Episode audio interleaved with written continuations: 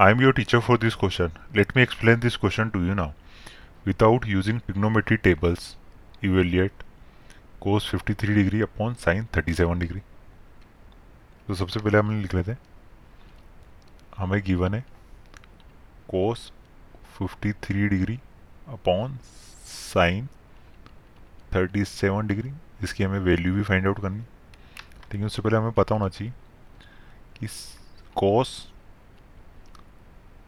90 minus theta किसके equal होता है? वो इक्वल होता है साइन थीटा के। किसके इक्वल होता है वो? साइन थीटा के।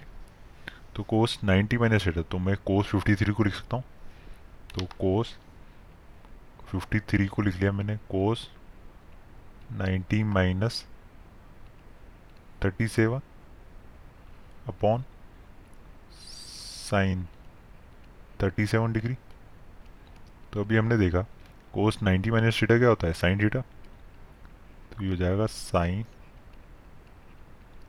37 degree upon sine 37 degree तो इससे डिवाइड हो जाएगा तो इसकी वैल्यू कितनी आ जाएगी? वन वन तो हमारा आंसर क्या हो जाएगा?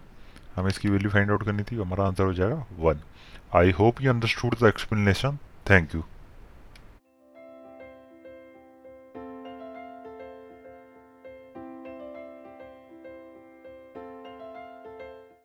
this podcast is brought you by hub hopper Shiksha Abhiyan अगर आपको ये पॉडकास्ट पसंद आया तो प्लीज़ लाइक शेयर और सब्सक्राइब करें और वीडियो क्लासेस के लिए शिक्षा अभियान के यूट्यूब चैनल पर जाएँ।